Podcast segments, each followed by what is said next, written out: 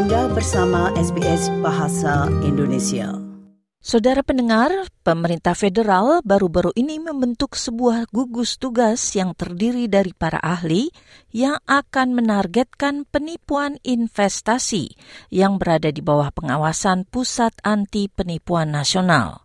Pejabatnya mengungkapkan banyak warga Australia yang kehilangan jutaan dolar akibat penipuan investasi setiap tahunnya.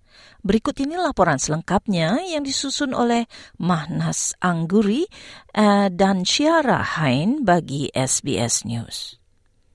Pada tahun 2019, Sylvia Chow kehilangan lebih dari 2,6 juta dolar dalam sebuah penipuan investasi. Ia mengatakan dimulai dari kesepakatan investasi sebesar 250 dolar dengan cepat meningkat dalam waktu tiga bulan saja. They are very, very, very good. Trust me. They know how to pin your uh, weak point. My family fall apart because I'm a single mom.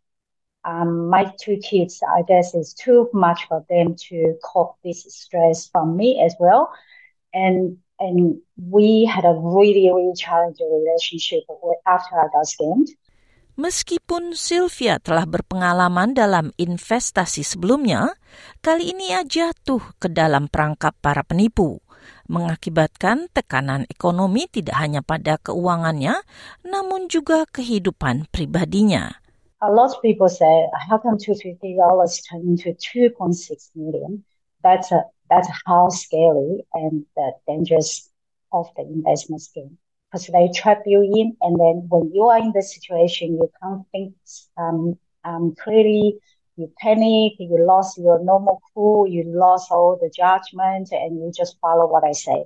And that's what happened. Dan tidak hanya Sylvia saja yang menjadi korban.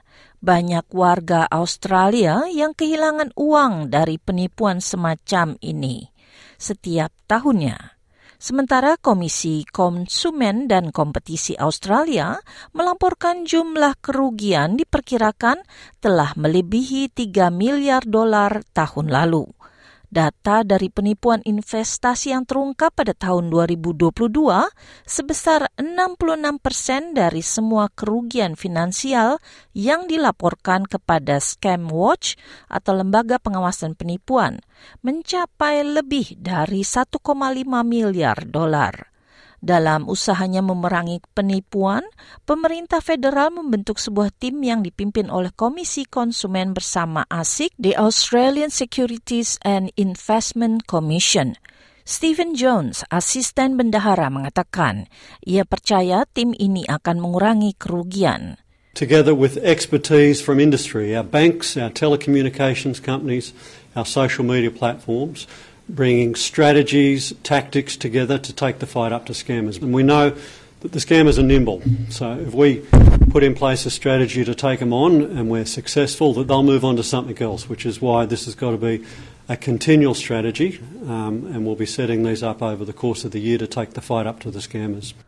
Wakil Ketua Komisi Kompetisi dan Konsumen, Katrina Lowe, mengatakan para wakil dari berbagai industri dan pemerintah akan segera diundang untuk bergabung dalam gugus tugas ini. As scammers become increasingly sophisticated in their tactics, it's clear that a coordinated response is required across government, across regulators, law enforcement, and the private sector. Is essential to combat scams effectively. This coordination will be the role of the National Anti-Scam Centre. Meskipun tindakan tersebut disambut baik oleh organisasi-organisasi yang membantu para korban, namun mereka menganggap masih perlu diambil tindakan lebih jauh. Roberta Greeley, seorang kepala pengacara dari pelayanan hukum kredit konsumen menekankan perlunya pengembangan tindakan pencegahan dan model ganti rugi yang diterapkan di Inggris bagi investasi bank. We need to improve detection and prevention measures.